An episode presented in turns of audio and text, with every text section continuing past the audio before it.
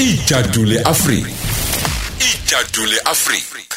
Eh ngibingelele kubaleleli bokhozi ekuseni nje ohlelweni lwethu ijadu sibonge ithuba. Ngithi namhlanje ake ngikhulume ngokuzala ukuzala uzalo nomzali. Imvelaphi yeprocess nokubaluleka kokuzala umzali nozalo. Asiqale ngokuzala. Igama eh, ukuzala liqhamuka ukuza.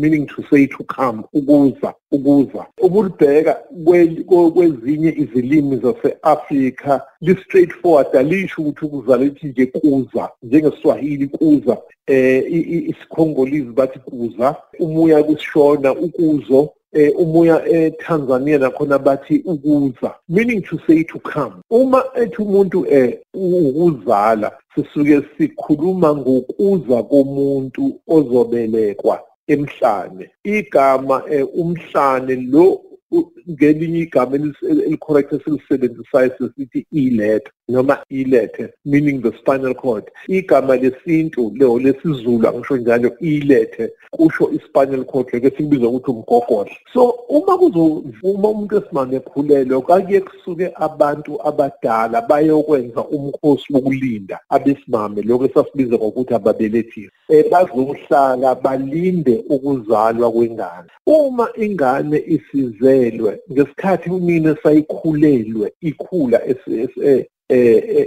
esibelethweni.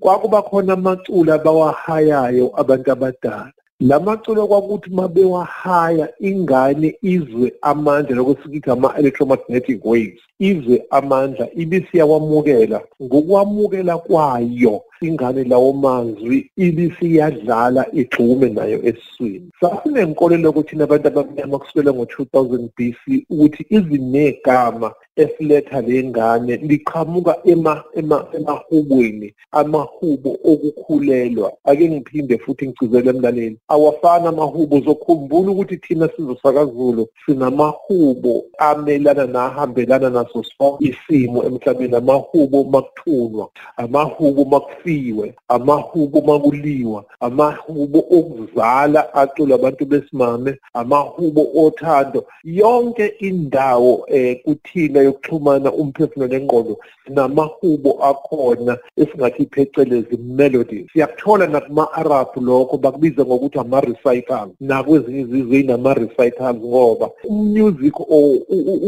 umusic esiwuculayo ngesikhathi samahubo iwona ovamise ukuthi ube nemkenenezo ethile emizweni yomuntu. Kepha-ke asikho lapho sila ekuzalweni. Kwakuthi umntwana mesezelwe bese receivewa ababelethisi igama elicorrect uduwala D O U L A LA ababelethisi so-ke ababelethisi-ke babeyamukela ingane ubaba wengane wayengasondeli. Ngesikhathi umama ebeletha kwawuvalwa ngomhlanga okukhombisa ukuthi khona umuntu obelethayo laphana. Ubaba wengane angasondeli for a good ten days ukuze uma athole i-treatment kubabelethisi azabe muhle engqondweni. Uma kushoniwe sizokhumbula ukuthi kwakuthiwe kuvalwe ngehlahla baqinisile kwakuvalwa ngomlahlankosi. So-ke ingane misikhulile zayingagundwa iy'nwele zayo futhi ubaba wayephisana ngayo. Ngoba ingane yokuqala makuzibuliwe iba isibusiso neyesibili nenjalo yentombazane. Kodwa ingane engagundwa inwele uma izelwe yayigundwa ngoba isikhulile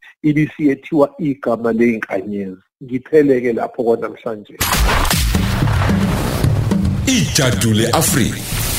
Ijadule afrika.